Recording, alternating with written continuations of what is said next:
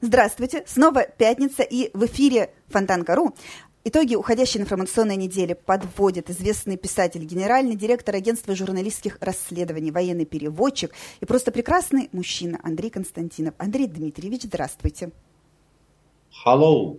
В какой хорошей позе вы сегодня меня встречаете? Я в кресле качалки. Я, значит, посмотрел в одном фильме, значит, там один хрен давал интервью с трубкой в кресло-качалке, и у него еще был, значит, вы не поверите, такой чепчик интересный и э, стакан с вискарем. Мне так это понравилось, что я хотел, ну, начать с малого. И у ног еще вот, дол- должна лежать собака какой-нибудь благородной охотничьей породы.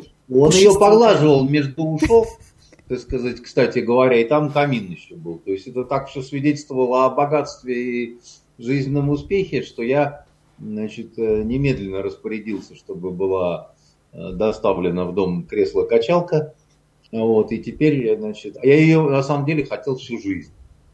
Вот была у дурака мечта, понимаете. Вот она у меня теперь, значит, сбылась. Вы только не качайтесь очень сильно, а то меня укачает, потому что очень внимательно на вас смотрю. А, а... я специально, это ж это так, это, знаете, такое вот гипноза такая, понимаете. Но вот Финляндия решила нас не гипнотизировать, а сразу отрубить хвост колечками весь целиком. Она с пятнадцатого на шестнадцатое сентября ровно в полночь превращает в тыкву все автомобили с российскими номерами, запрещает въезд э, таким автомобилям на свою э, территорию. Еще раньше аналогичные э, декреты издали Эстония и Литва, а Германия, как неоднократно писала э, Фонтанка, и вовсе изымала э, соответствующие автомобили на российских номерах у э, российских же граждан. Вот э, как можно прокомментировать э, этот акт, скажем так? Во-первых, я очень рад. Я очень рад за вас, либералов, за то, что вы наконец-то получаете все то, что, за что вот вы так боролись. Ну, вы же хотели этого, так сказать. Вы же хотели, чтобы а, весь цивилизованный мир показал себя вплоть до своей вот этой вот мохнатой вонючей жопы. Вот а, радуйтесь. А отъездились вы, похоже, в Финляндию-то за а, дешевым а, моющимся, моющим средством. Как, а, зачем у нас все ездили на Финляндию? Что там покупали? Перри? Сразу, ну, вот сразу видно, кто из вас нас не моет посуду. С новым фейри вас, дорогая моя, понимаете? А я буду российским, русским таким термоядерным. Знаете, как засыпешь, как это, и все. И потом тарелки не пачкаются. А знаете почему? А с них никто не ест. Потому что, значит, один раз попробовав, почему-то больше не хотят. Значит, но в этом во всем-то ладно, это все шутки. Это все такой легкий троллинг, хотя и правда, да, вот, ну, какое-то такое удивление, смешанное с легким злорадством, оно есть. Ну, потому что говорили там, я говорил своим друзьям, ну, не покупайте вы недвижимость у этих э, уродов. Они нас ненавидят. Они в любой момент вот э, как бы постараются нагадить. И надо же, кто бы мог подумать. Такие мирные, так сказать, чудесные финны, которые жили, не тужили в режиме нейтральности, при том, что участвовали во Второй мировой войне против нас, при том, что участвовали в блокаде, значит, против нас. Ну, пожалел Сталин вот эту чухну белоглазую, да, значит, пожалел Маннергейма. Вот они нам отплатили таким добром. А, огромное количество совершенно попало под замес людей, которые вообще просто вот вне всякой политики. Но и огромное количество людей, которые не одобряют специальную военную операцию, тоже попали под этот замес. Это, видимо, очень справедливо. Но мне интересно, вот вы считаете, что это справедливо по отношению лично к вам, Венерочка? А я в Финляндию на машине никогда не ездила. А вы всегда пешком, я понимаю, с узелком. На вот. лыжах. Да-да-да, на лыжах там. Ну вот я знаю тех, которые ездили. И я считаю, что это, конечно, скотство-то вполне в духе словами красавицы. Но... А что о них говорить, как бы, да? Они себе стреляют в одну ногу, в другую, там... Вся Южная Финляндия кормилась с нас.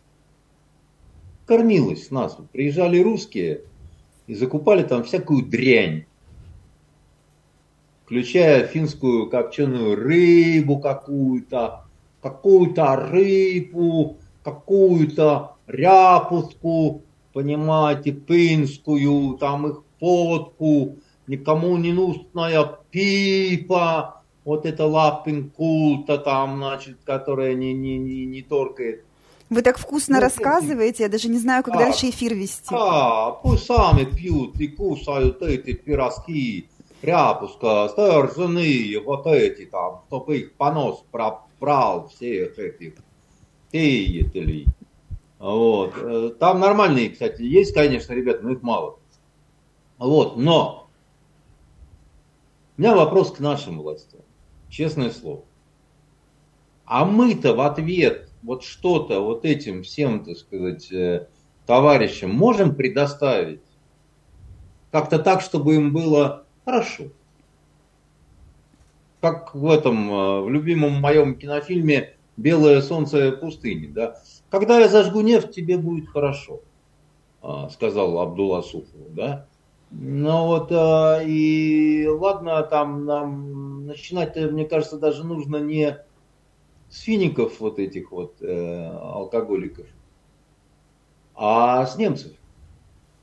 Потому что я где-то слышал такую ерунду, что наше государство обязано защищать наших граждан прежде всего. Вот наших граждан, у нас есть граждане, государство обязано вписываться. И мне вот очень интересно, ну ладно, так сказать, специальная военная операция не смогла защитить, как собиралась, ну пока что, жителей Донецка, приграничных вот районов жителей Российской Федерации, Белгородская, Курская там, да. Ладно, тут такие военные дела.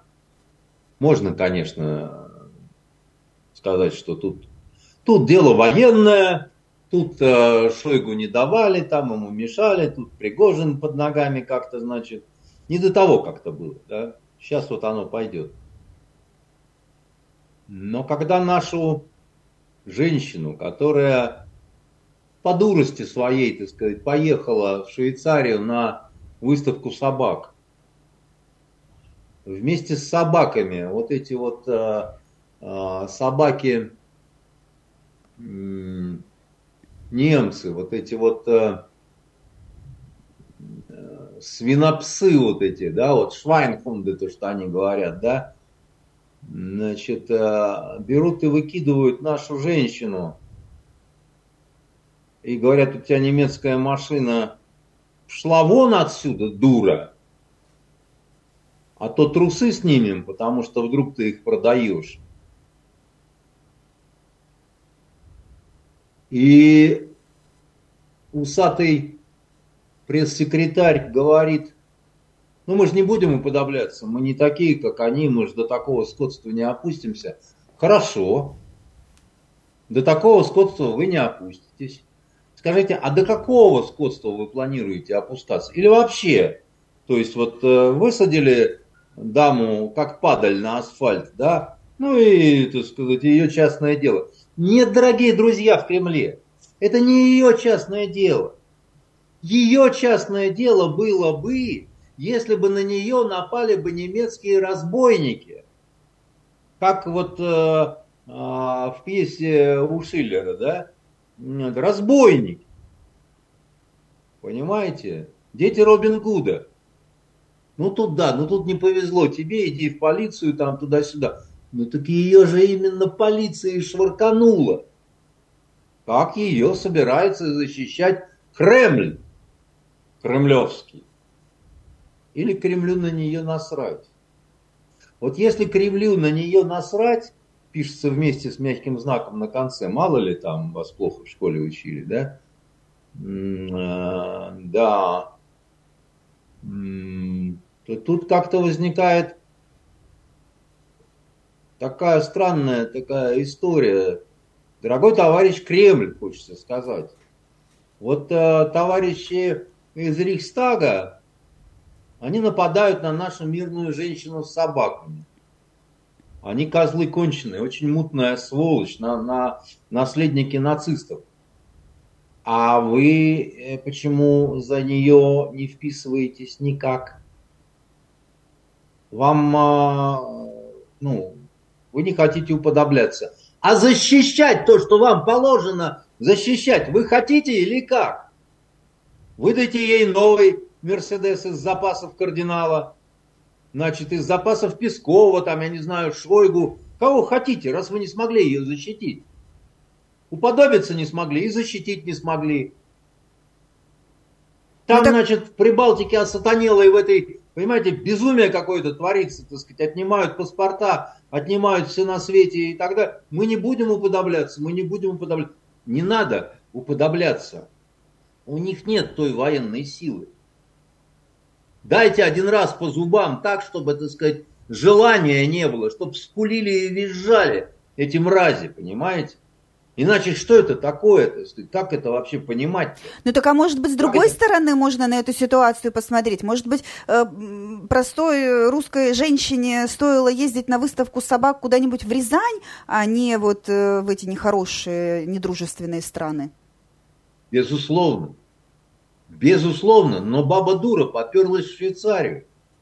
Ну, верила она в то, что есть цивилизованный мир, верила, ну, обманули вы ее, вы, либералы поганые, понимаете?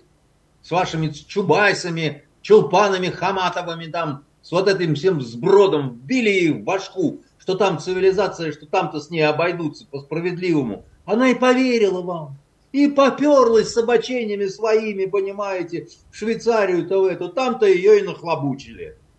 Ну и тут пора выходить, как вы говорите, рязанскому народному русскому витязю, брать ее, так сказать, на руки, целовать э, в щеки румяные и говорить: видишь, дурашка, как получилось-то, да ну ничего, сейчас оботрем мы твои слезы бирюзовые, выдадим тебе нового, так сказать, песика, потому что остальные сдохли с голоду. Ну, Мерседес сразу не обещаем, но вот и телега, и изба под Рязанью, живи там, так сказать, разводи, что хочешь. Хочешь крокодилов, хочешь волкодавов, как бы, да?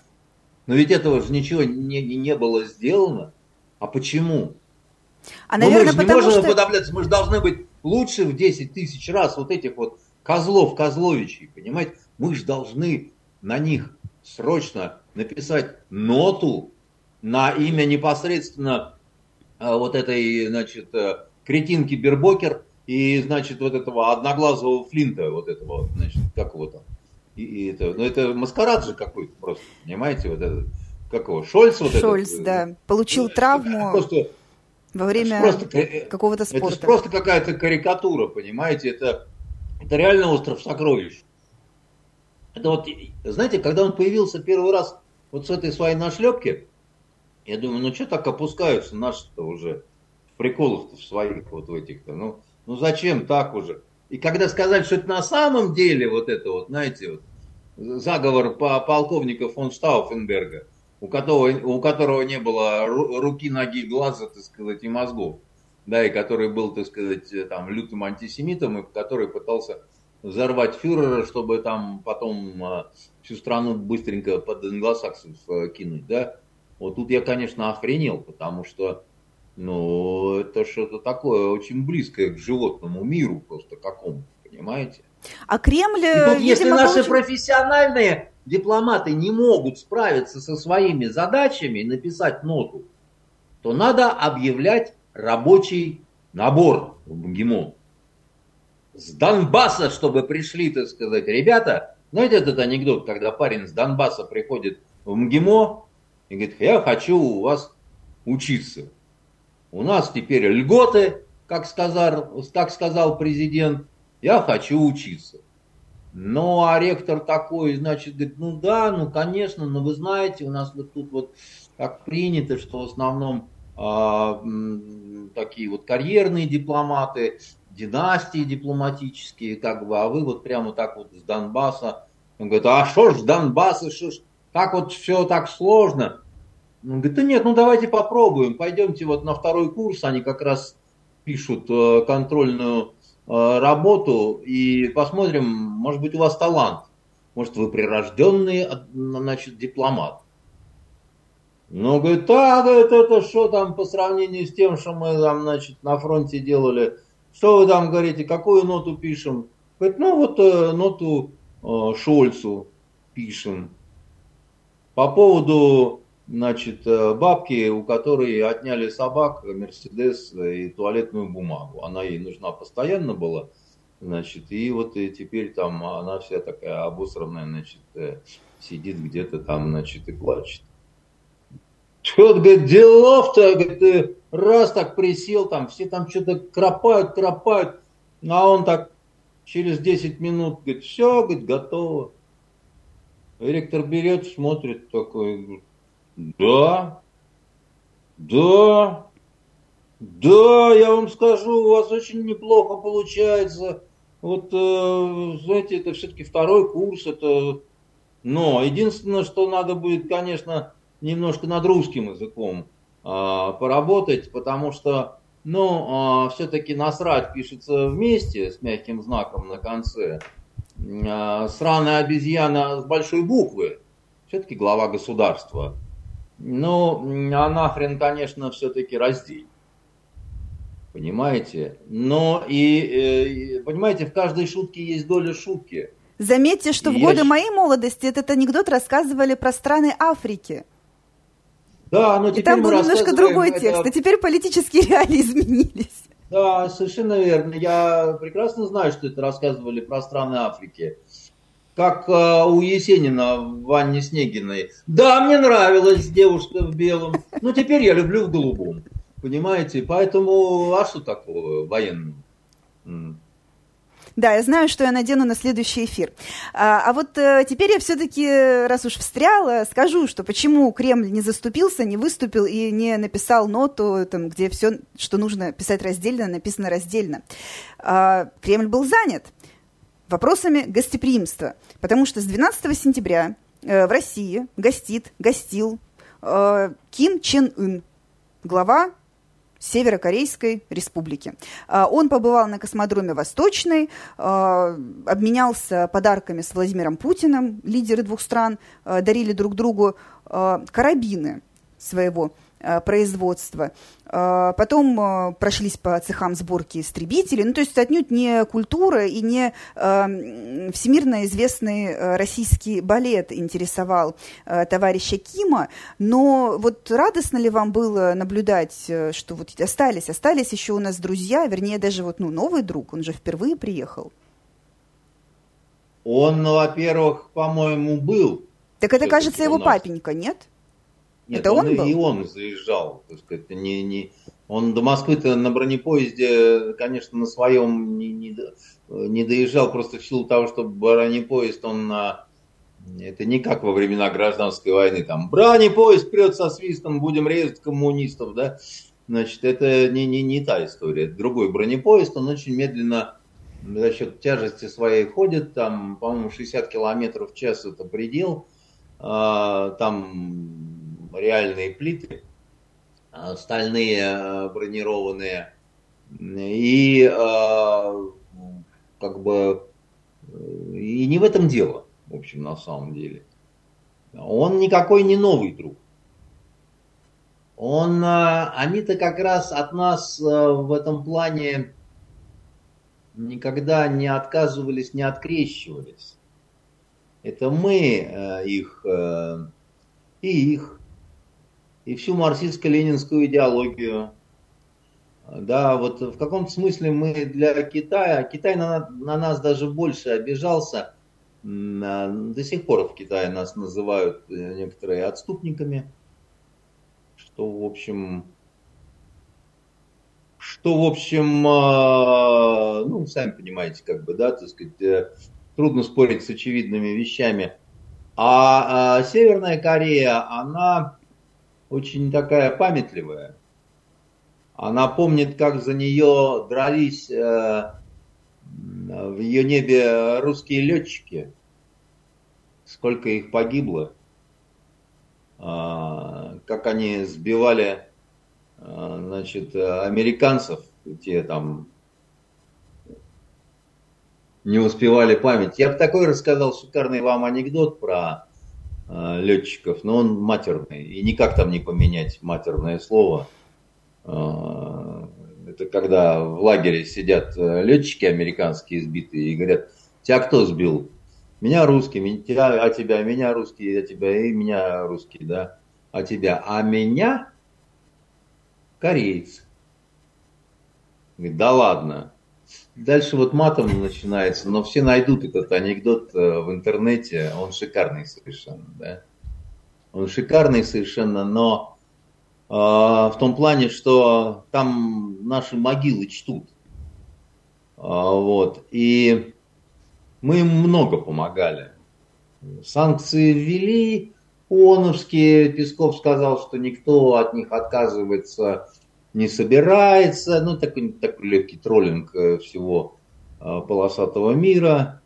Потому что, ну, что значит собирается, не собирается? Днем не собирается, а ночью собирается. Вы, как женщина, должны хорошо это понимать. Да? Значит, и... Для нас, вы говорите, это, для нас это важно очень. Вот для нас это очень важно. Если бы Корея ничего из себя не представляла, Северная, я вас уверяю, такой истерики на Западе бы не было по поводу того, а, у, а, они встретились, они там, значит, и вновь возродилось древнее зло. Понимаете, там и вот и поперло оно, и, и пошло говно по трубам. Дорогая моя, там полтора миллиона армий. И вот на последнем параде в Пхеньяне там были не столько кадровые военные, значит, участвовали, сколько такие, у них такие есть резервисты рабочие, как бы, да, которые, в принципе, рабочие, но, в общем-то, в любой момент могут стать не рабочими, а такими воюющими совершенно друзьями. Надо сказать, что в Южной Корее примерно то же самое. Там очень-очень такая силен милитаристский дух. Мне вот дочка, недавно вернувшаяся с практики из Южной Кореи, рассказывала, как они все обалдели, когда вдруг увидели, что вокруг одни военные и какие-то женщины, там, жены, дочки э, пришли провожать, там, плакать. Ну, как вот в России, да, там, прощай, девки, прощай, бабы, уезжаю я от вас на тот самый распроклятый, на воинственный Кавказ. А оказалось, что в Южной Корее каждый обязательно должен отслужить, а вот потом он отслужил, и через там какое-то время небольшое он должен возобновить свою квалификацию. Снова ну, как, как военные форму. Сборы. По идее, у нас ведь тоже на военные сборы должны отправляться. И кто когда их видел последний раз, нормальные эти военные сборы. Вот такие вот, как сборы-сборы, понимаете, без вот этих всех там. Вы он... Зайдите в военкоматы в наши, посмотрите, что там делается до сих пор. А то мобилизации, шмобилизации. Там как сидел старый пень какой-нибудь, понимаете, на телефоне кнопочном, так и сидит какая-нибудь старушенция такая. Так то ведь Южная Корея, что творится в Северной, никто особо-то толком и не знает. Слишком закрытая страна. Конечно, да, прямо сейчас не знают там. Это вы не знаете, потому что знать не хотите. Ездят туда, так сказать, полным-полно разных иностранцев, а наши так вообще, там, и, и ученых наших там, которые изучают корейский язык, корейскую историю, так сказать, совершенно принимают очень хорошо, и журналистов, и э, военных, и кого вам еще только надо. Там а, вообще ситуация, я это на нелюбимой вами «Комсомольской правде» рассказывал, что она совершенно отличается от того, что вдолбили в голову и на Западе, и, к сожалению, у нас, что там, значит, голод, всех расстреливают, и всякому, кто посмотрел сериал «Кальмар», вот кирдык немедленно приходит, понимаете?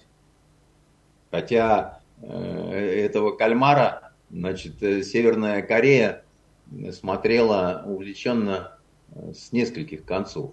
Они антенны делают, так называемые восьмерки, и ловят Южную Корею и Китай.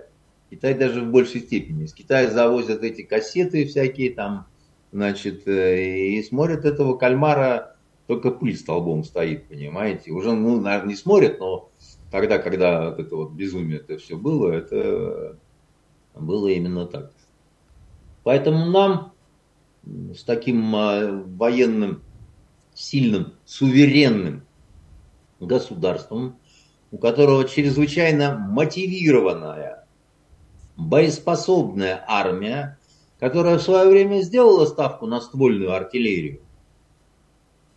Все-то думали, о, о, там космические войны, лазеры, шмазеры, фазеры. А оказалось, понимаете, что вот э, ствольная артиллерия — это das ist gut, das ist fantastisch. И вторая штука, о которой я не устаю говорить, это северокорейский э, спецназ. Спецназ, спецваз, так сказать, как, как это, как придется. Вот. А спецназу там, что бы ни говорил какой там развеселый пресс-секретарь по поводу того, что да вот да что, да, никто никаких там косоглазых не увидит на фронте там. Господь с вами. Ну, во-первых, ну и что, что, так сказать, раскосые какие-то там глаза. Меня всю жизнь никто за русского отродясь не принимал. Понимаете, за кого только не принимали. В Йемене торговался однажды за часы, чтобы отцу купить там часа полтора, там кофе пили, проклинали друг друга, я там стихи читал, суры из Корана торговцу. А потом, значит, он уступил мне, все-таки отдал эти часы, долго смотрел на меня, я был в палестинской форме. Вот, он говорит, ты палестинец? Я говорю, да. Он говорит, а торгуешься как грек. Подонок даже, так сказать, подумать не мог, что я русский, понимаете, мне так обидно стало вообще. Что же это, что же это я такой прям весь перекошенный, да? Так у нас хватает своих и казахов, и монголов, и там кого хотишь, так сказать. И, да, и даже кубинцев, все, по поводу которых МИД все русские люди, недавно понимаете, да, да, добровольцами, которые могут... Это, я про добровольческое движение знаю гораздо... больше, чем среднестатистический человек. Мы ходили в Йемене, вы не поверите, в пятнистой кубинской форме, вот наша бригада спецназа, я не знаю по каким причинам, значит, обмундирование из Анголы доставили в Южный Йемен, там, видимо, переизбыток какой-то завезли, но это была форма кубинского производства. Напялили на нас, и в итоге... Там как-то очень интересно получилось, так, там была одна кубинская бригада народной милиции, которая ходила, значит, в, в итальянских парусиновых штанах, а мы, как, значит, чуни, в такой, значит, темной, вот, пятнистой кубинской этой форме, на, в которой на солнце просто пропекаешься, как одно большое страусиное яйцо. Понимаете, а э, тогда в Анголе и в Мозамбике этих кубинцев, добровольцев было, знаете, это, до Пекина раком не переставишь. И все э, в рамках того, что, да Господь с вами, у нас гуманитарная миссия. Мы чисто, ну, помочь вот так вот по сельскому хозяйству, если что, вот, ну, как. Министерство обороны, оно же когда отправляло, э, ну, вот... Э, у меня, например, это называлось учебная практика. Да, значит, у кого-то там еще как-то. Но штука в том, что интересно было иногда в Шереметьево, когда вот мы с гражданскими бортами летели, чтобы... Ну, зачем излишний ажиотаж поднимать, да? Ну и вот И Министерство обороны выдавало гражданскую одежду для, так сказать, вот, ми- ми- ми- мирных рабочих. Да? И Министерство обороны, к сожалению, структура костная всегда была. Вот они закупили там какое-то количество, там, миллион финских плащей, финских костюмов и финских туфель. И, и вот эти вот все рабочие встречались в Шереметьево в одинаковых плащах, костюмах и туфлях и с одинаковыми стрижками, короткими очень. Вот, значит, и, ну, ну а, а что? Не могут гражданские люди в одном магазине сговариваться, понимаете, все разом, понимаете? Могут, ну, вот, ну, это же не... всяко бывает в жизни, понимаете, ну.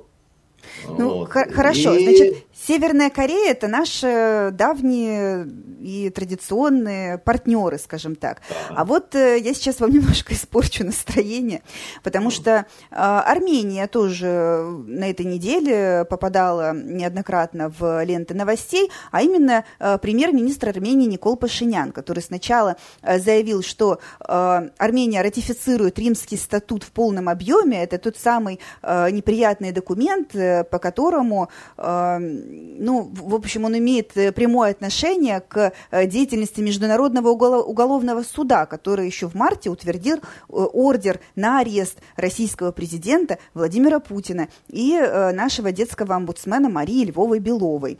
А куварные, еще... куварные похитители детей. Да, куварные. А еще из свежих заявлений Пашиняна это то, что российские миротворцы в Карабахе со своей миссией не справились, провалили, так сказать, задачу по контролю Лачинского коридора, который, по утверждению Пашиняна, заблокирован Азербайджаном. Что вот дальше следующее будет, учитывая, что МИД Российской Федерации уже, это даже не нота протеста была, а какое-то еще более грубое слово по поводу высказываний Армении насчет выборов на новых присоединенных территориях. Ну, совсем как-то мы рассорились окончательно и бесповоротно? Или Пашинян что-то недоговаривает? Если вы, как один... У меня в Бенгази было... два переводчика, один азербайджанец, другой армянин. Они все время в нарды играли на Карабах. Значит, два лейтенанта. И друг про друга все время по-тихому бегали, мне говорили гадости. А азербайджанец даже показывал такой конспект, где у него были выписаны пословицы и поговорки о том, какие армяне, в общем-то, ужасные люди. И одна из них потрясла мое воображение, потому что это была старинная турецкая поговорка, звучала она так: если в Александрии тебя обманули, знай, что это сделал армянин. Ну, такая вполне себе, знаете, гуманитарная а, поговорочка. А, закрывая тему с северокорейцами и переходя на Армению, да, вы сказали, ну и что нам эта Северная Корея? Как в старом этом, еврейском анекдоте, да. И что нам с этого той радости, кроме того, что у людей случилось горе, это я про западный мир, да, когда они увидели, как вот, значит, наши лидеры обнялись и пошлепали друг друга по голяшкам. И в ответ они решили тоже, что они тоже сделают, что нам радости с той Армении, кроме того, что у людей случится горе, да. Значит... Вы знаете, как пишется слово «хитрожопость», да? Тоже с мягким знаком на конце. Вот. Это, я так думаю, такой вот очерк такой вот создать об этих... Филологический, всех... судя по всему. Нет, нет, нет, это такой страноведческий, так сказать. А я считаю, что пора как-то вещи называть своими именами. Значит... Откуда идет вот эта вот патологическая ненависть турок и тюрок, да, вот к армянам, и она такая, ну, на уровне животных. Вот, наверное, армяно-азербайджанская, армяно-турецкая ненависть, она сравнима только с ненавистью, которую северокорейцы испытывают к американцам и к японцам. Там просто вот, ну, даже говорить ничего не надо, вот резать будем, и будет очень хорошо.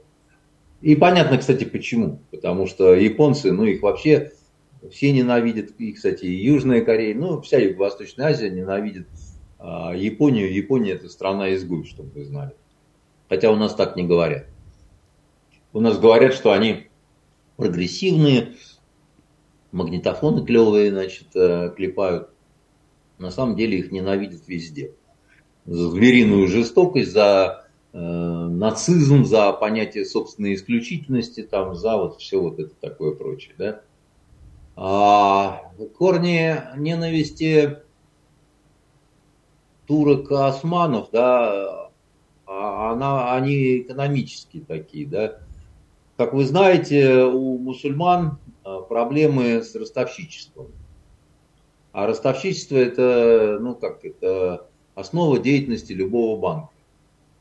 Дешевле покупаем, дороже продаем. Да? Давайте мне ваши денежки, значит, вернее, берите у меня мои денежки, а вернете вы мне мои денежки с процентами. Да? А это нельзя. Это грех, харам, так сказать. И тогда только толстожопые христиане и армяне могут этим заниматься. Ну, евреи, вот, ну, вот это вот все вот, вот такое нечистое, да.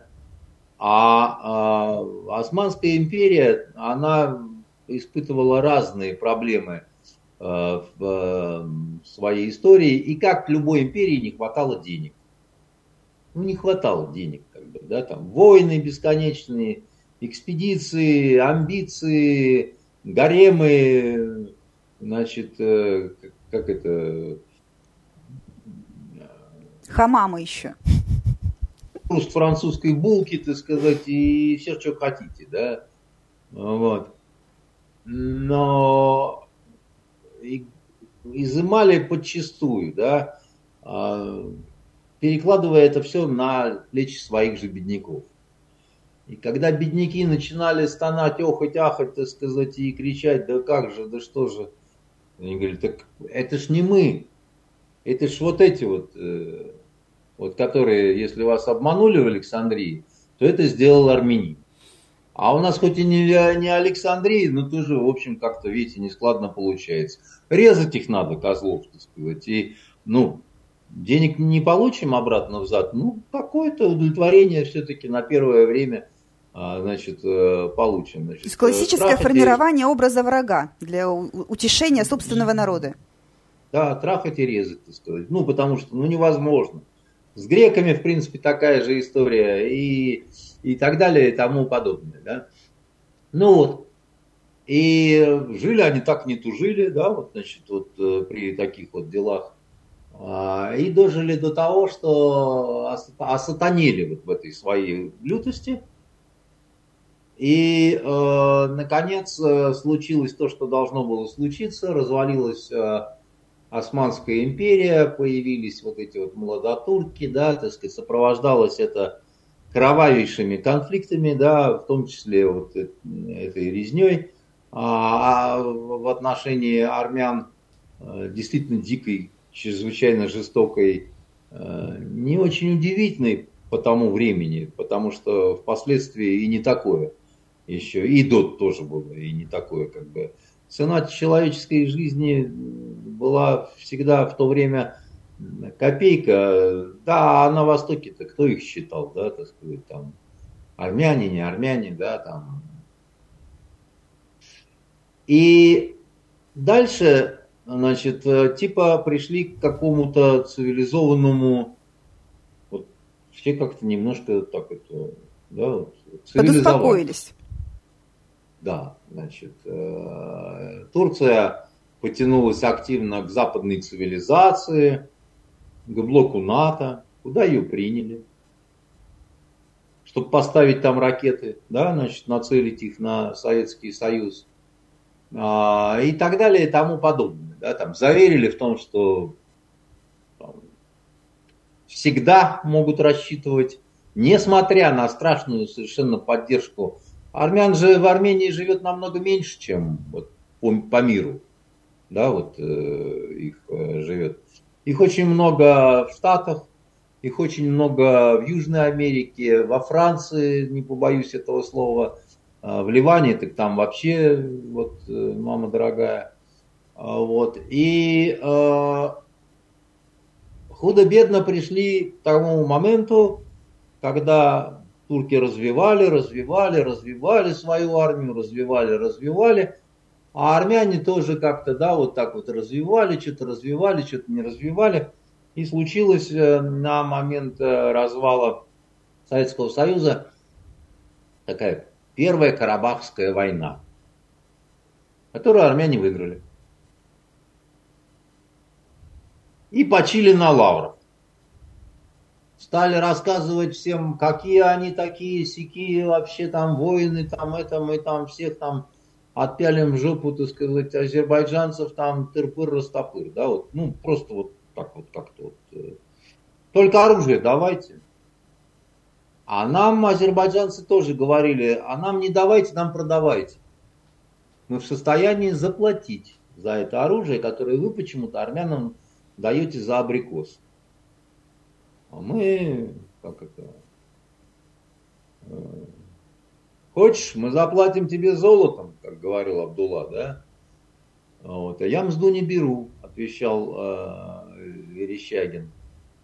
Вот. И э, дошли дальше до ситуации, когда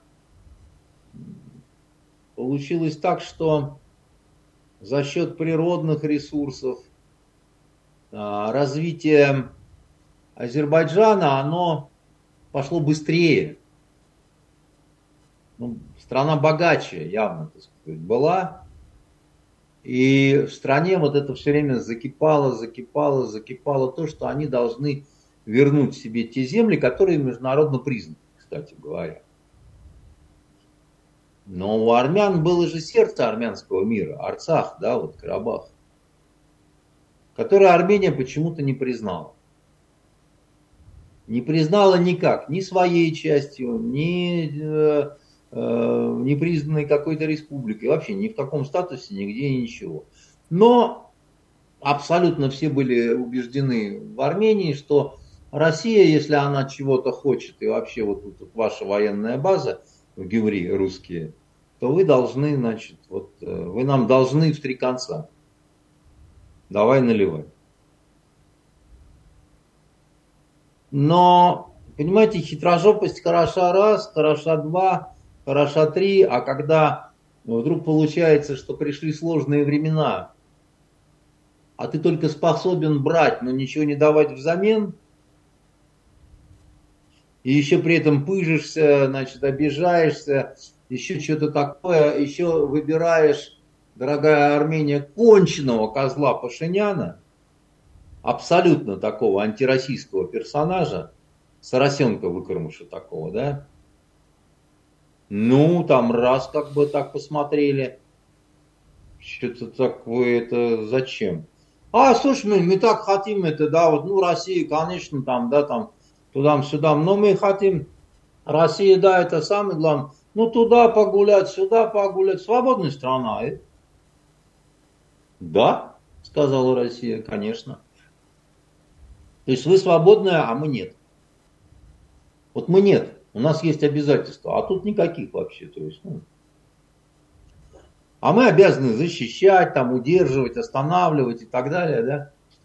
Ну и дальше, как говорится, больше проигранная война. И э, поганец вот этот подонок Пашинян, враг армянского народа на самом деле, изменник Армении, это он сдал Карабах.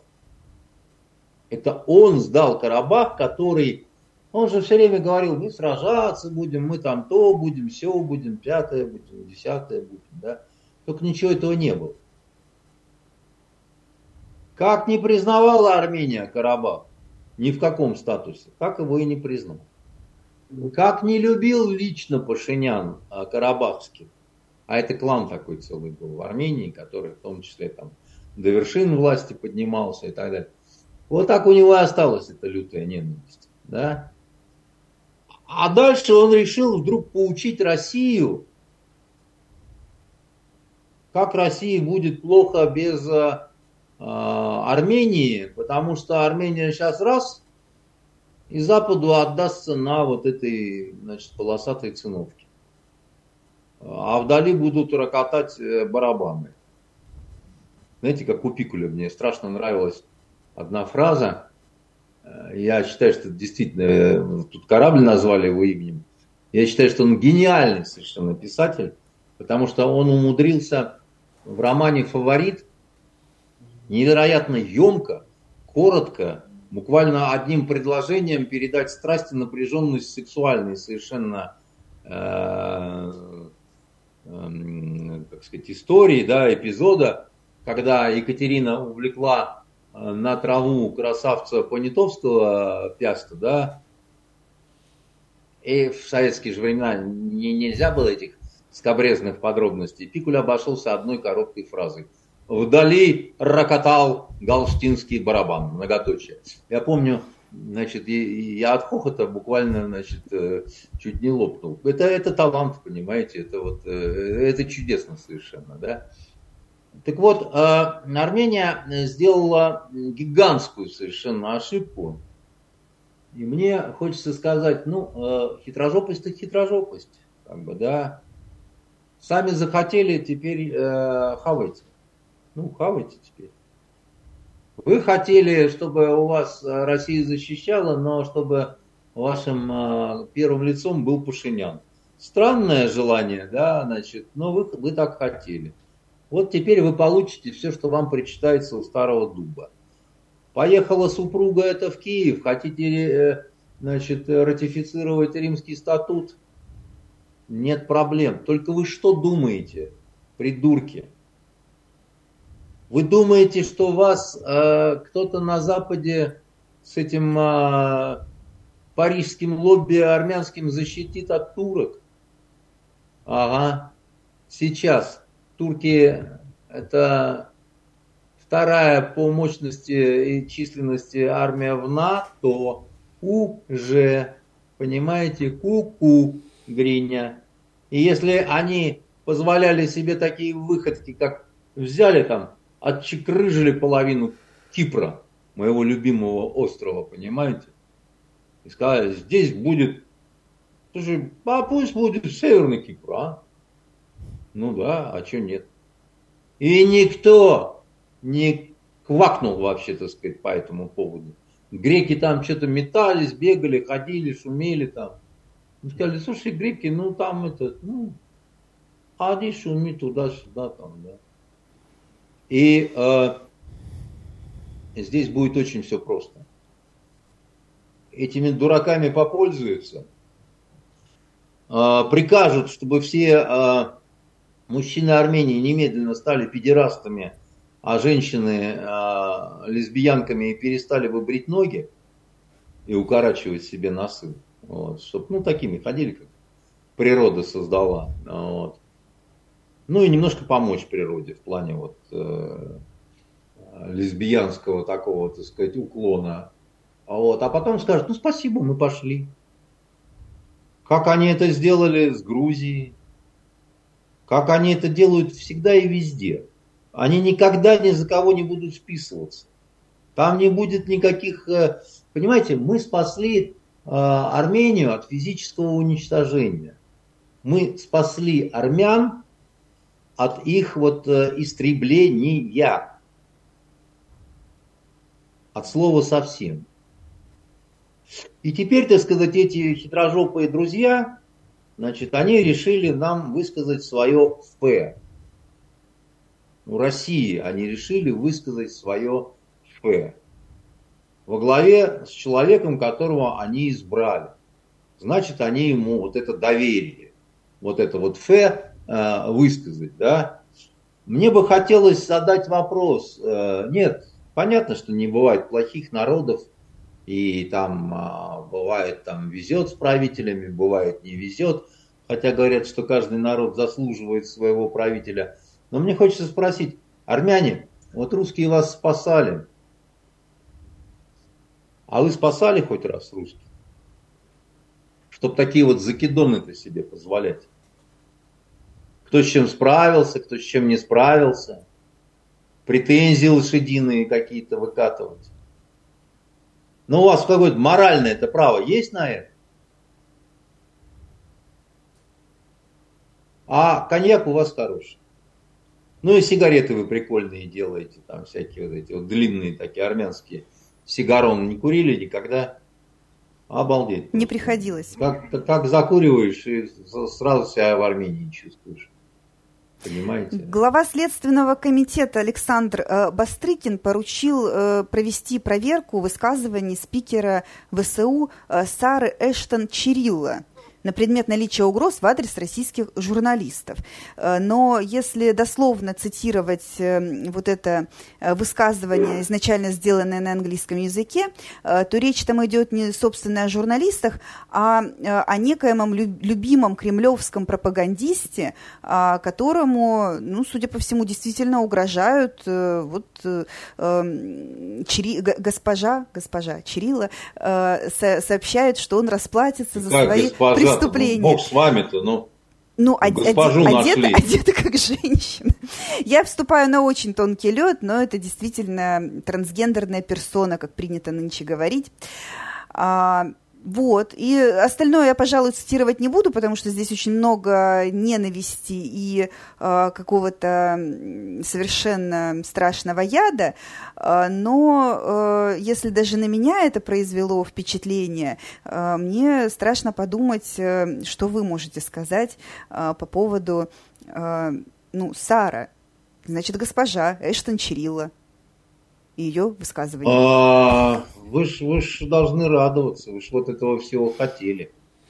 Вы ж, наверное, думали, что вот победит Навальный, поест курочки после голодовки, и всюду вам вот этих педерастов каких-то там, значит, трансгендеров посадят, будут они вами управлять. Ну вот э, попрошу не путать, потому что одно дело быть трансгендером, а другое дело говорить про российских, ну, не буду цитировать, неприятно. Ну и угрожать расправой. А быть трансгендером можно, вы считаете?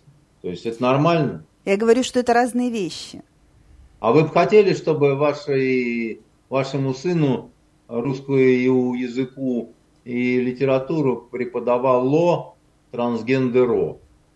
Ну вот вы приходите, а вам директор школы говорит: дорогая, значит, Венера, у нас учительница новая появилась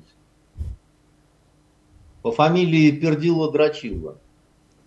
Значит, вообще училась в педагогическом очень хорошо. У нее, правда, на лбу член вытатуирован.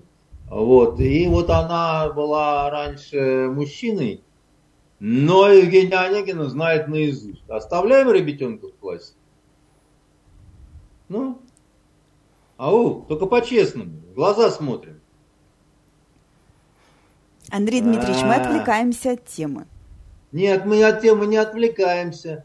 Это мы ровно вот о том самом говорим, понимаете? Мы обсуждаем почему-то вот эту пердилу-драчилу, так сказать, хотя это вот, ну, чистая какая-то бесовщина. Что касается, кто это? Батяня, глянь-ка, кто это?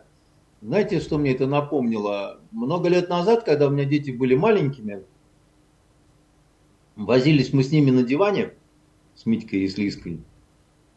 И они меня что-то так замучили совсем, я их в космос запускал, они требовали, они требовали, чтобы я их запускал в космос.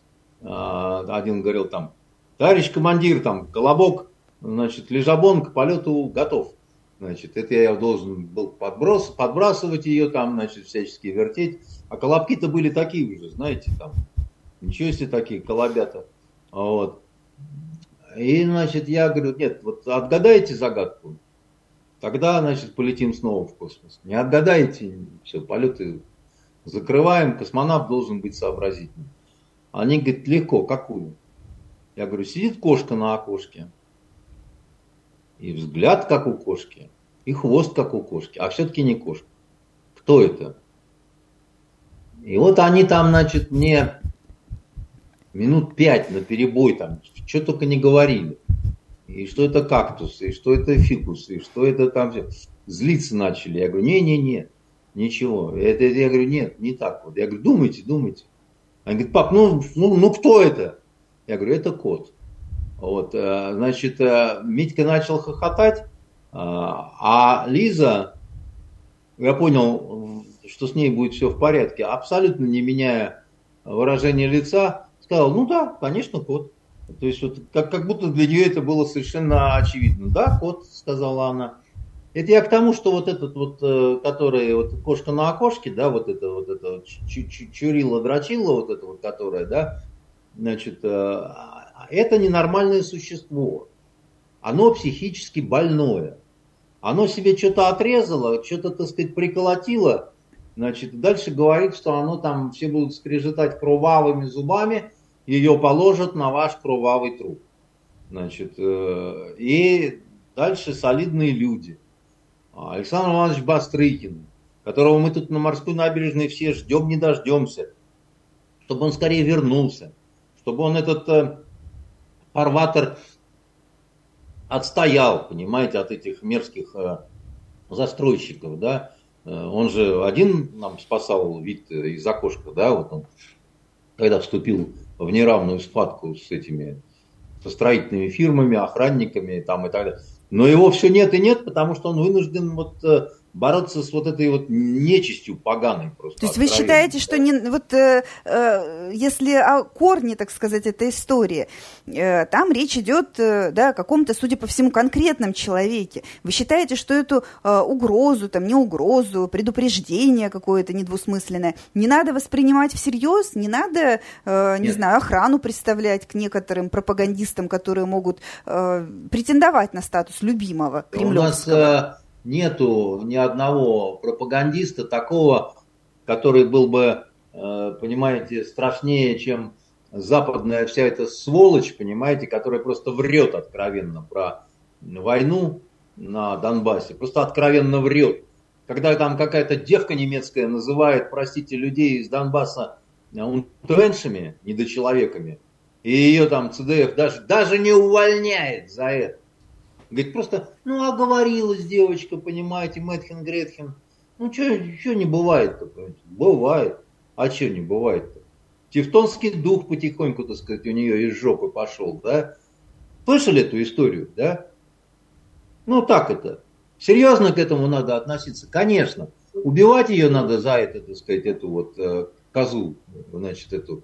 Да ни в коем случае. Зачем же ее убивать? Не надо ее убивать, так сказать. Высечь ее так, чтобы сидеть не могла, значит, недели две. Потом кайло в руки и осваивать, значит, лесные просторы. Кашей кормить досыта, так сказать. Пусть русский язык учит. Вот. Ну и вообще как-то вот труд, он... Ну, он сделал из обезьяны человека. Он способствует тому, чтобы человек размышлял. Не надо делать из этого фабрики смерти, как это делали, значит, немцы. Да? Они же на самом деле, этот труд им был не важен. Да? Они же просто убивали таким образом людей. Вот. Кормить досыта, значит, разрешать танцы по субботам. Ну, нехитрые такие. Карла Маркса давать ей читать на немецком языке. Ну, а чего? И вот это вот, потому что... Эти люди, они, понимаете, они душевно больные. Они реально душевно больные. Потому что назвать э, унтерменшами людей, так же, как это Чурилла, так сказать, делает. Она, по сути дела, что делает? Она, а, она говорит, а, вот это вот преступники военные, пропагандисты. Поэтому мы их можем где угодно там либо дустом посыпать, либо там кухонным ножом, ножом зарезать. Вообще... То есть мы их объявляем вне закона. Ты кто? Ты кто, чертила? Значит, варианта два. Либо оно в здравом уме твердой памяти, не верю, потому что, ну, ну вот после того, что существо само с собой сделало, да, так сказать, это, это с религиозной точки зрения бесовщина, а с медицинской точки зрения, ну, как это, многоточие в конце нашка, да, значит, э, такое вот заканчивается слово. Ну что, разрезать на куски, там, здоровую печень выдать там каким-то раненым ребятам, да не надо. мараться об это говно, да.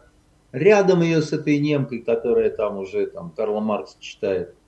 Пусть, пусть друг с другом вечерами в ладушки на деньги играют, осваивают русскую балалайку там или еще что-то такое, понимаете. Но с ними по-другому нельзя.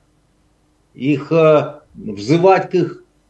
Понимаете, ну, в государстве нету а, немецком а, и на, на украинском каких-то митингов протеста вот против вот этого звериного, зверячего чего-то, чего лезет из официальных лиц, из журналистов, или я не знаю, так сказать, кого, как бы, да.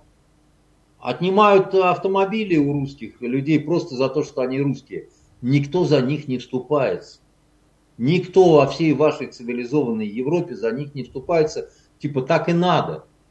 Ну так это действительно напоминает какие-то еврейские погромы. Да, ну, ну, ну, ну почитайте Фихтвангера, понимаете, э, там, я не знаю, испанскую балладу, там, ну, там, ну, Айвенга почитайте, в конце концов, так сказать, про э, Ребекку, так сказать, и ее отца, как относились э, к евреям. Ну, почитайте. Сэр Вальтер Скотт, он же не был русским пропагандистом, правильно?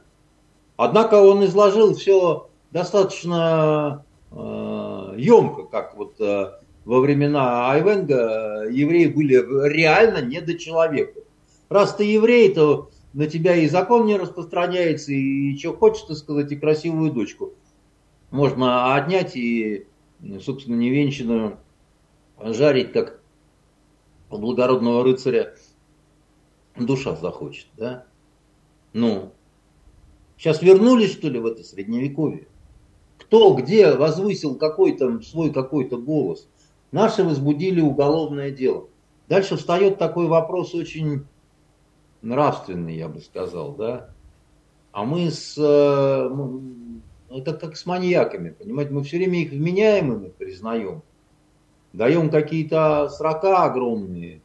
И вот они сидят. Но они больные на самом деле. Это глубоко больные люди. Потому что только больной человек, вот только больной человек, да, вот способен... на какую-то такую вот, на какую-то такую месть по отношению к слабым, что ли, да, вот нас, русских, привыкли обвинять в том, что мы, когда, значит, пошли освобождать Европу, и вот, в частности, в Германию вошли, то мы там всех убивали, расстреливали, вешали. Ну, а женщин, конечно, насиловали, так сказать, прямо вот э, вдребезги напополам. Никто не захотел особо э, уточнить, э, посмотреть по документам, насколько все это соответствует и чему, да? Сколько было арестовано красноармейцев, офицеров и сержантов и солдат за, значит, какие-то вот инциденты, связанные там э, с немками, там, да? И самое, что интересное, и никто не захотел э, поинтересоваться, а что же на той стороне творилось? Там, где союзники были. Там, где были американцы, и англичане, и новозеландцы, и канадцы, и прочие такие интересные люди. Никто не задал ни одного вопроса, а что негры, которые входили, значит, на территорию Третьего Рейха, которым запрещено было дотрагиваться до белых женщин у себя в Америке и даже смотреть в их сторону. И даже по этому поводу Кока-Колу им запрещалось в свое время продавать, чтобы они не входили в экстатическое состояние. И вообще кокаин в итоге оттуда изъяли, что делало по-настоящему тонизирующим, так сказать, этот напиток. А вот... И тут негры видят много белых женщин. Они, очевидно, любовались ими, как Джокондой, понимаете. Так посмотрим, сяк посмотрим. А еще, вы знаете, в этих армиях союзников было много евреев, которые считали, что вот они, они-то как раз могут мстить. Вот. Как вы думали, как вы думаете, как они мстили? Не слышали ничего об этом? Я не к тому, что евреи плохие, так сказать, или негры ужасные, так сказать, люди, да. Война есть война, но дело в том, что э, никто так не кормил немцев, как мы это делаем. Наши замечательные союзники, они, как это, да, у меня есть шоколад, так сказать, что ты мне за шоколад дашь, немка, да? А у нас эшелоны из голодной России, так сказать, в Германию, ну надо же кормить их как-то, да? Детишек, значит, детишек тех, кто, так сказать, собственно говоря, вот родину нашу так вот поганил, паскудил, да?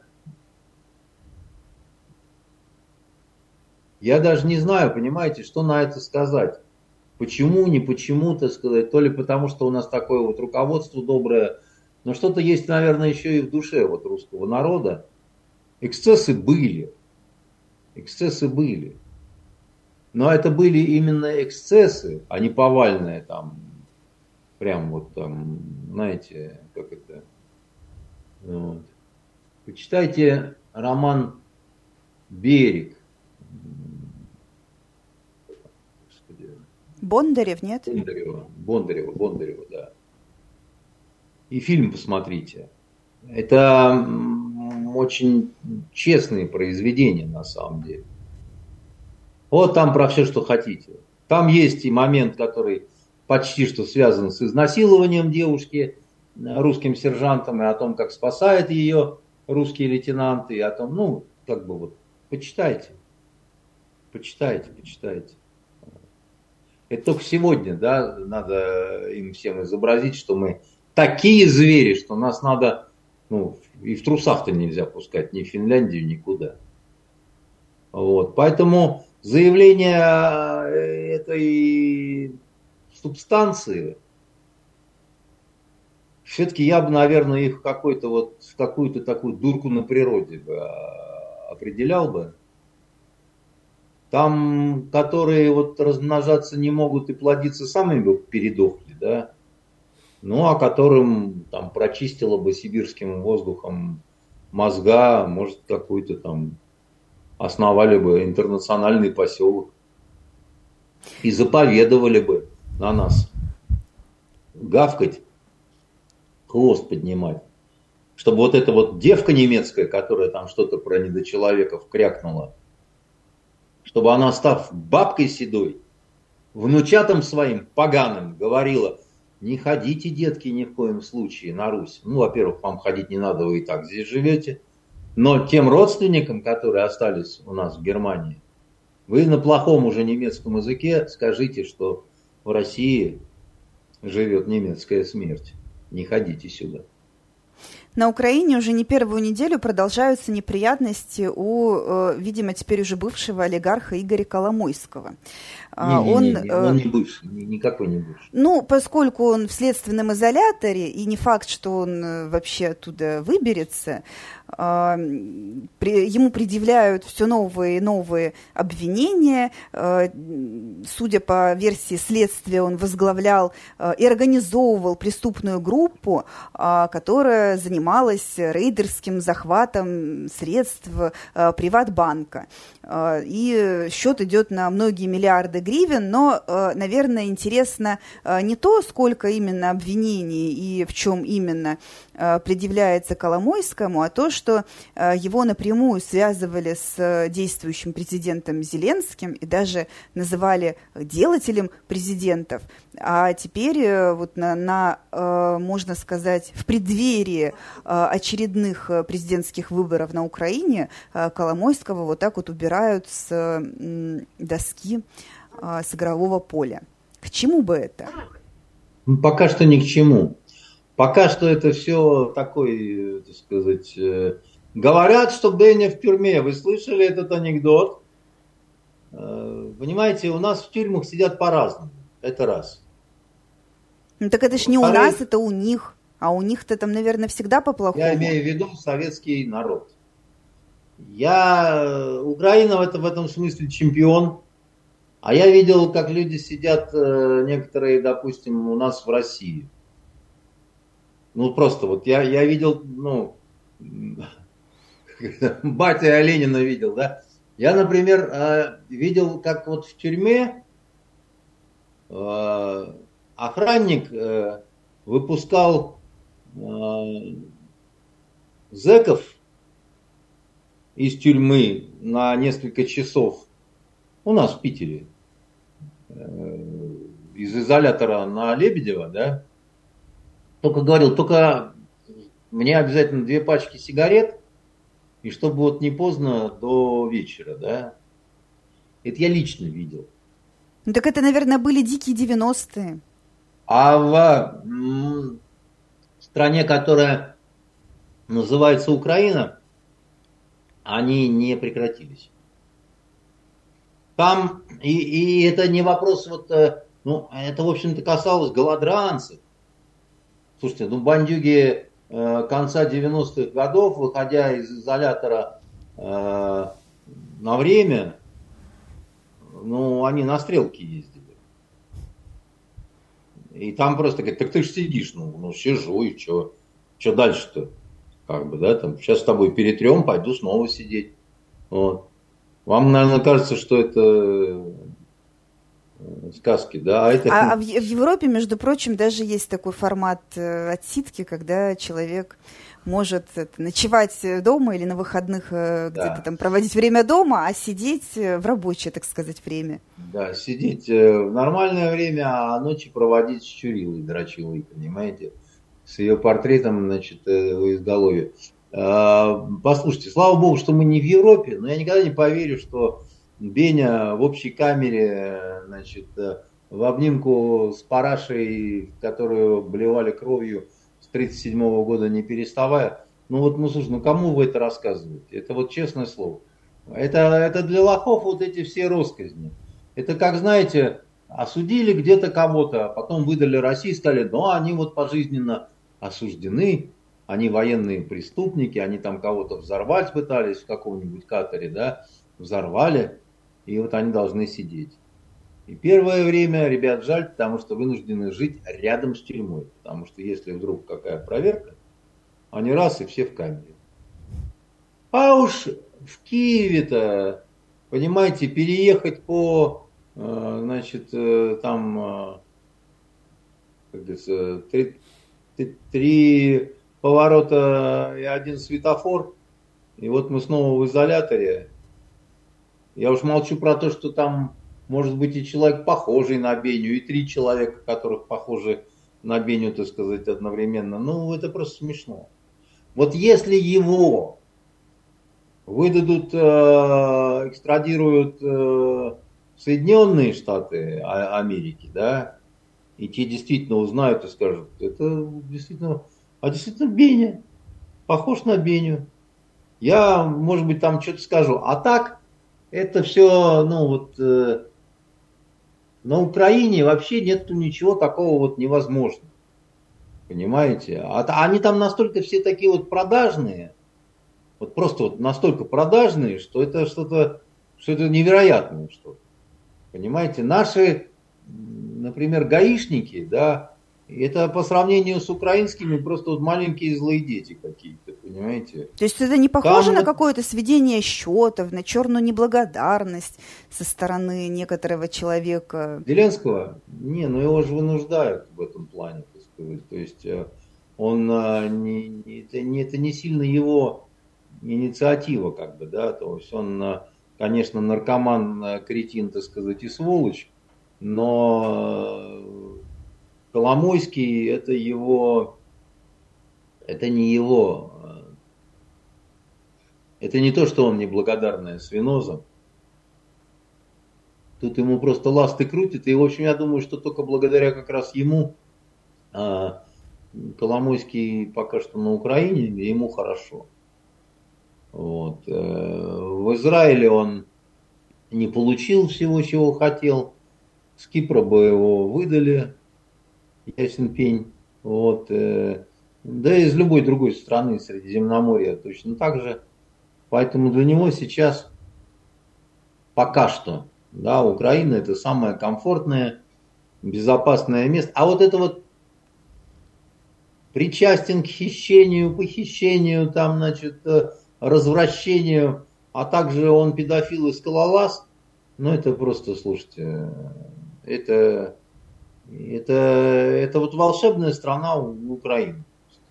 Ну, то есть, если просто кто-то переживал за Коломойского, то от сердца должно отлечь, как надо, говорится. Да, да, пока, пока рано. Надо. А... Да. Наконец нашей программы, на финал, скажем так, я приберегла историю э, хорошую, добрую, э, о чудесном спасении. Ну, с другой стороны, как это еще посмотреть? Э, в поле в Новосибирской области экстренно приземлился пассажирский самолет Уральских авиалиний, э, приземлился в пшеницу и практически э, дословно э, повторил чудо на кукузу... На... Господи, кукурузном поле, которое произошло два года назад. Что характерно, это тоже уральские авиалинии. И э, здесь вот вопрос, э, как к этому относиться? Радоваться за пассажиров, которые теперь еще по сто тысяч рублей получат за пережитый страх и ужас, и э, хвалить экипаж?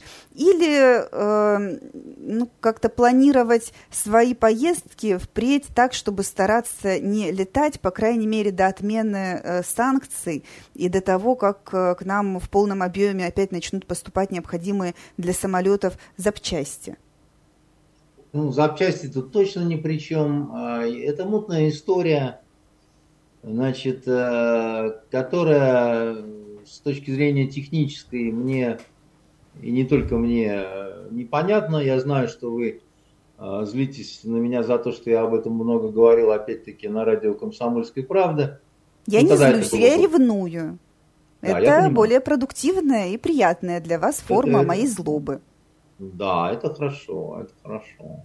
Вот, значит, но тут что надо сказать, да? Я еще раз говорю, я почему об этом говорю, да? Потому что я немножко об этом разбираюсь. Не как, э, э, ну, как человек, который это преподавал, ну, переводил эти лекции, да?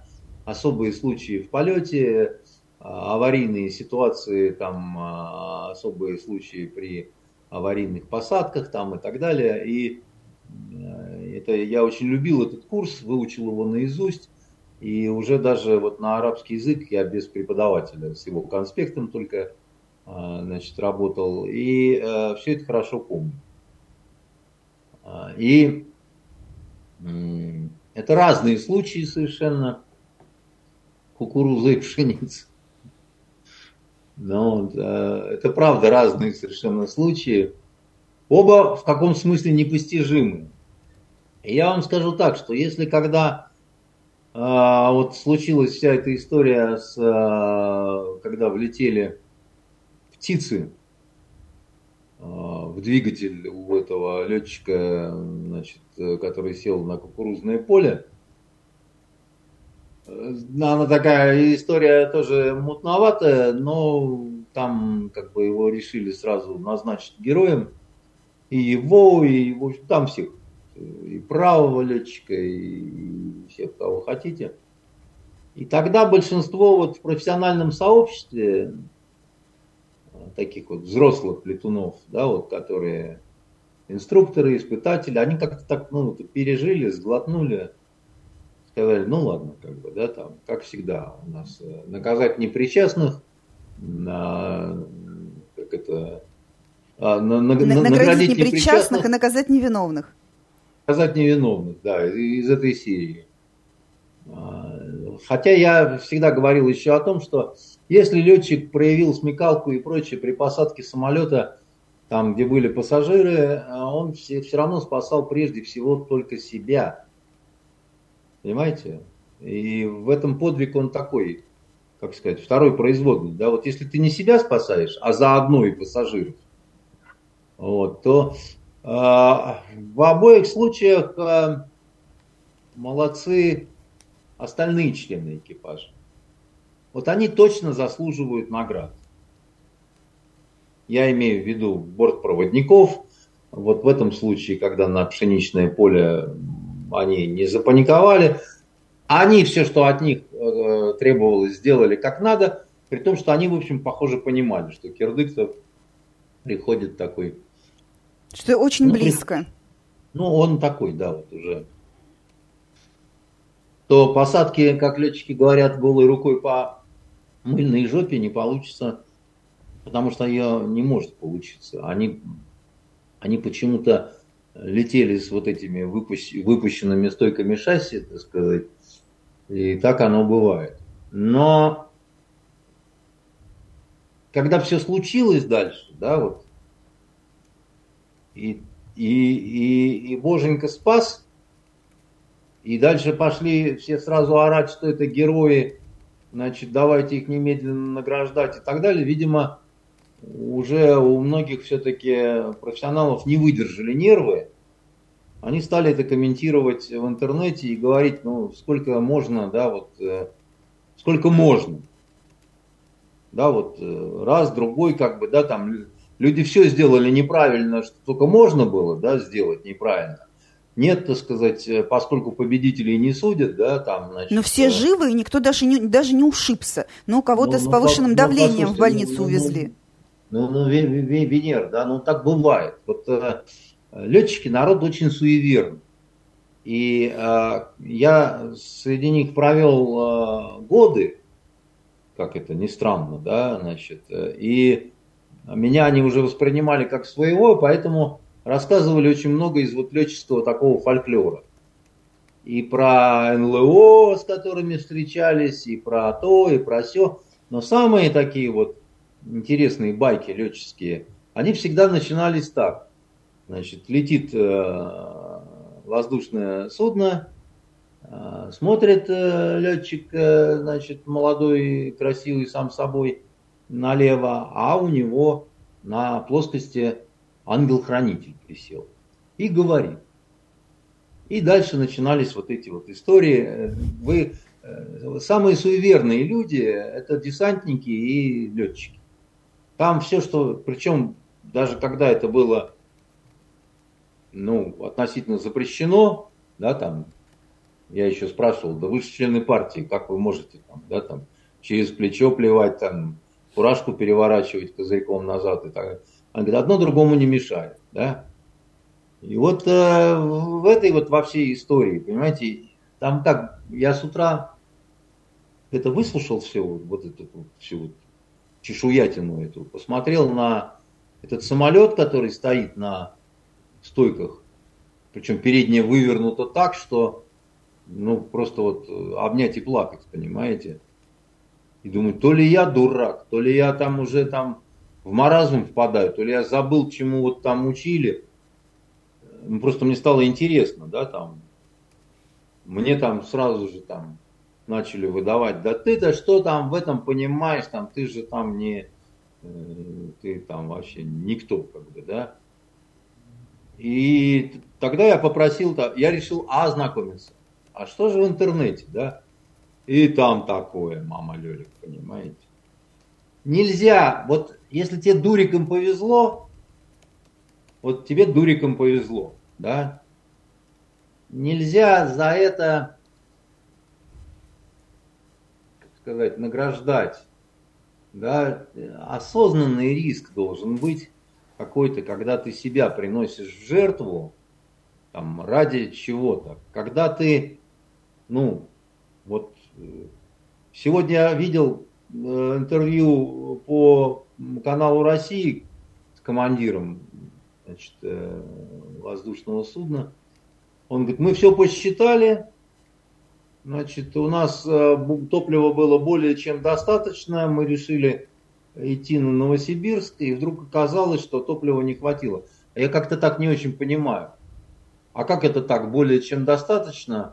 А потом вдруг не хватило. У вас что, разгерметизация была? Или, ну, что? Как, каковы причины? Кто виновен в неправильном... Немножко, а? немножко обсчитались. Ничего себе обсчитались.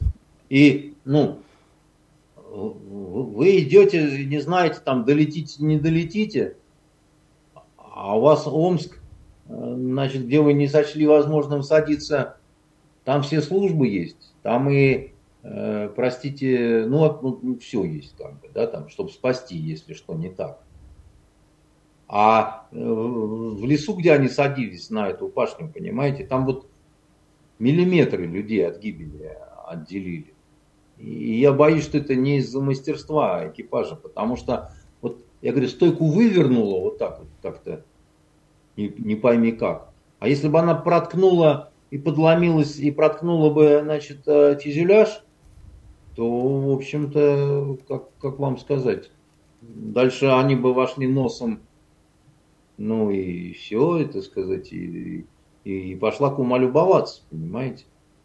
Хочу вам сказать, что вполне небольших каких-то соприкосновений с посторонними какими-то предметами хватает на то, чтобы, ну, погибли все. Вы помните, как погиб президент Польши Качинский?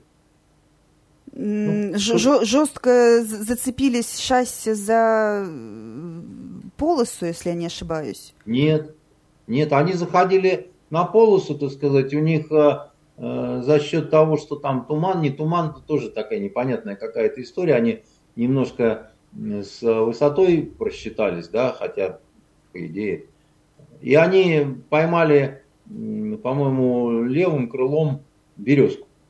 Ну, не такую уж здоровенную, понимаете, не секвойю. Все, значит, крыло, треть крыла стесало, так сказать. После этого пошли кувыркаться, так сказать, и, и не выжил никто. Ну, так, просто, чтобы понятно было, да. Небольшая такая ошибочка, так сказать. А, а садились притом на вполне себе пригодную, понимаете, взлетку, значит, там, ну, вот, как бы. И тут они, значит, тоже там садились и, и все такое прочее, понимаете. Их спасло провидение. Ну, давайте провидение и награждать тогда. Это не, это не мое какое-то вот, ну, просто еще раз говорю, что вот преподаватель, подполковник по аэродинамике, которому, который он читал эти лекции там в Ливии, да, в летной школе, а я переводил, он всегда начинал курс с того, что вот это все написано кровью. Не надо думать, не надо выдумывать ничего, как бы, да. Если вы начнете самодеятельностью заниматься, да, то вы угробите и себя, и машину, и если у вас еще есть люди, значит, какие-то, да, так сказать, вы, то и их тоже. Да, потому что, как правило, все-таки большинство, это при том, что авиация это самый, как ни странно, безопасный вид транспорта, да, вот это может показаться странным. По статистике, но, совершенно верно. Да, это, это, это, это именно так, да. Но а, вот а, большинство авиакатастроф это неправильные действия экипажа. Это неправильные действия экипажа, а вовсе не отказы техники. Потому что техника, ну что техника? Техника позволяет удивительные вещи делать. Понимаете? Техника позволяет, ну, там, помпаж обоих двигателей. Ну и что? Это что, вот с этим никто никогда не садился? Помпаж одного двигателя, ну это так просто, чихнули, пропердились, понимаете? Можно, в принципе, и дальше лететь. Ну, у нас, у нас одна, у нас был случай, когда мы поймали, значит, птиц, я имею в виду здесь, в Питере, на самолете летели, я уж не помню куда, официальной делегации. И была, значит, в составе делегации совершенно замечательная дама, вице-губернатор, которая страшно боялась летать. У нее до трясучки. То есть вот она, когда садилась в самолет, потому что надо, ну, государственный человек там, да, там, и она немедленно, значит, начинала выпивать коньяку, потому что, ну, вот как перед расстрелом. Все время ждала какой-то пакости. И, наконец, дождалась. На посадке, значит, у Питера, так сказать, поймали тоже птицу, воздухозаборник. Вот. И надо же так случиться, она сидела у окна. И видела а... момент залета птицы? Нет, хуже. Ей вот это вот говно все, кровь, перья и прочее, на иллюминатор плеснуло. Ну, она же, да, пти... птица влетела, так сказать. И... Ну, вот, как это, кто боится, на того и прилетает, да? Ну, естественно, там, ой, ай, так сказать, там, значит, ну, при том, что, ну, ну проперделось и все сели, там, самолет даже особо не заметил, понимаете?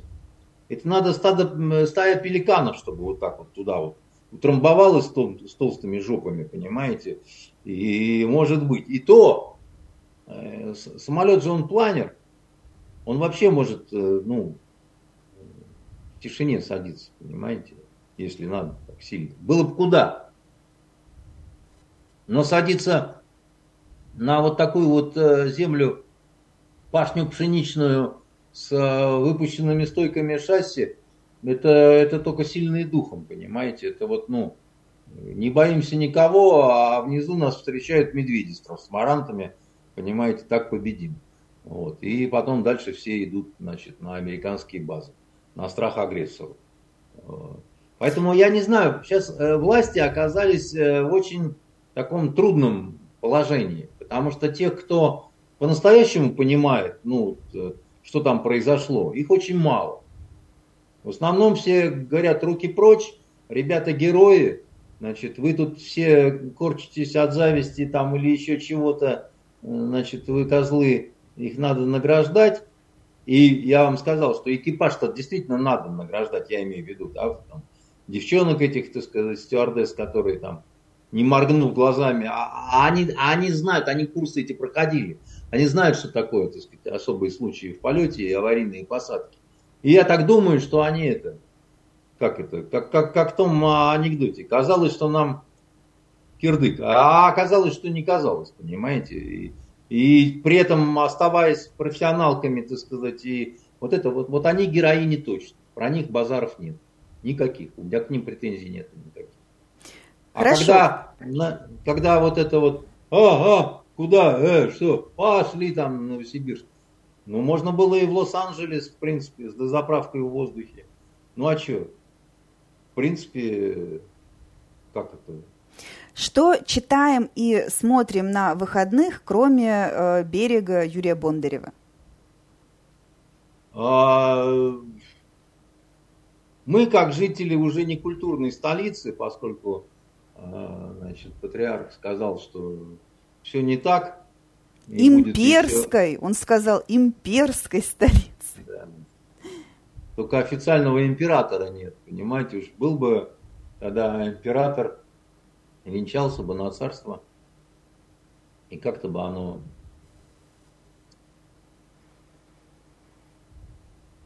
с удовольствием, наверное, порекомендую читать и смотреть то, что читаю и смотрю я сам. Вот в настоящую моменту. Я читаю, э, растягивая удовольствие, «Революцию» Артура Переса Реверта. И я так как-то осторожно брал ее в свои, так сказать, лапы, думая, что... Ну, вот он много, что-то в последнее время у него одна за другой книжки выходят, думаю, сейчас там... Сейчас там как-то вот будет что-то такое не то. У него есть слабенькие романы. И я вам скажу, три главы, вот прямо в этой кресле-качалке, прям вот я вот, вот так вот, понимаете, у меня покачиваясь, там вот сигары не хватало. Вот, ну, я их и не курю. Значит, просто очень хорошо. Вот просто очень хорошо. Тема интересная, такая незнакомая абсолютному большинству, даже продвинутых наших читателей. Да, вот. Вот. Я слышал, кстати, что у Юзефовича вышел новый роман. Но я про него еще ничего сказать не могу, в руках не держал.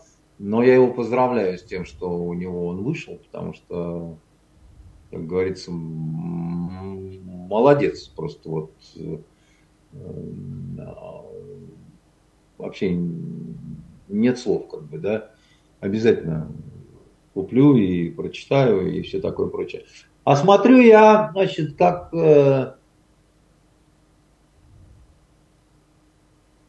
Как тетя я смотрю вот этих по волчьим законам, такой вот криминальный сериал-детектив американский, и на нем душа как-то почему-то отдыхает, несмотря на то, что, ну, какие-то мерзотные люди там все. Может, потому что смотришь на них, думаешь: господи, какие же вы козлы все американцы-то. Как вот это все, вот, как-то вот друг дружку там нагибаете, обманываете, утром начинаете с кокаина, запиваете его пивом, там, значит, еще что-то такое. Но такая там при этом пейзажи, море, серфы, шмерфы, жестокость, э, э, ну, так вот, немножко наивный, когда э, там какая-то криминальная активность этой семейки почему-то не раскрывается э, абсолютно какой-то, значит, беззубой полиции этого вот, э, городка, который граничит э, с Мексикой. Но все равно удовольствие получаешь э, вполне себе. А...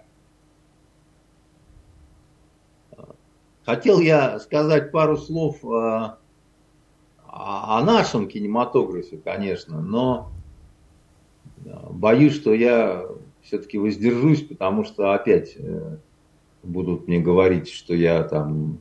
Как это, наговариваете вы на нашу семью, грех это, но пересказали мне тут э, добрые люди сюжет э, фильма «Вызов». Я их не прощу никогда за то, что они мне это пересказали. Ну вы прямо вот, как в том анекдоте про Шаляпина, которого сосед Мойша напел. Надо же самому а вы смотри, посмотреть. А, а, а вы смотрели, значит, вот этот «Вызов»? Нет еще. Я оттягиваю а это удовольствие.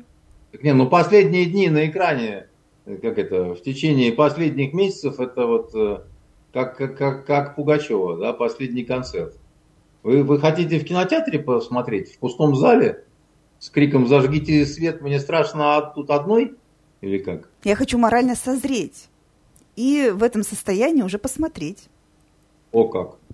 Понимаете, до тех пор, пока вы не отречетесь от Чубайса, который ныне под другой фамилией живет, вы не созреете морально. Понимаете? Пока вы не объявите голодовку в знак протеста, что на планете Земля живет э, дрочила, вот это пердила, понимаете? Вам бесполезно смотреть такие шедевры. Они на вашу заскорузлую либеральную душу не капнут целительным дождем. Так что, поэтому... такое кино хорошее, жалостливое, вот вам как пересказали, вам понравилось? Нет, мне, мне, мне, знаете, понравилось то, что Россия страна возможностей. Что у нас действительно медведя можно за парту посадить, понимаете, и за... Лебединое озеро выдать обезьяну с медным клювом. Вот это, вот это мне, конечно, нравится. Но, но в принципе, это, это ну, за гранью добра и зла, конечно. То есть, вот, ну, то есть, один вопрос, а и при чем-таки здесь космос? Вот, но главное, чтобы людям хорошо было. Понимаете? Людям хочется добра пожелать. Вот это вот от всей души. О, наконец, вот. Наконец-то что-то светлое и доброе, как, знаете, через свинцовые облака информационные наши аналитики, я извиняюсь, вот такой вот лучик теплого, практически прощального, летнего и бабьего да. света. Вот, у нас на этом все. Любите друг друга, берегите себя, побольше времени проводите на свежем воздухе. Скоро начнется осень, хмарь и вот это вот все. Не теряйте время. Пока. До свидания.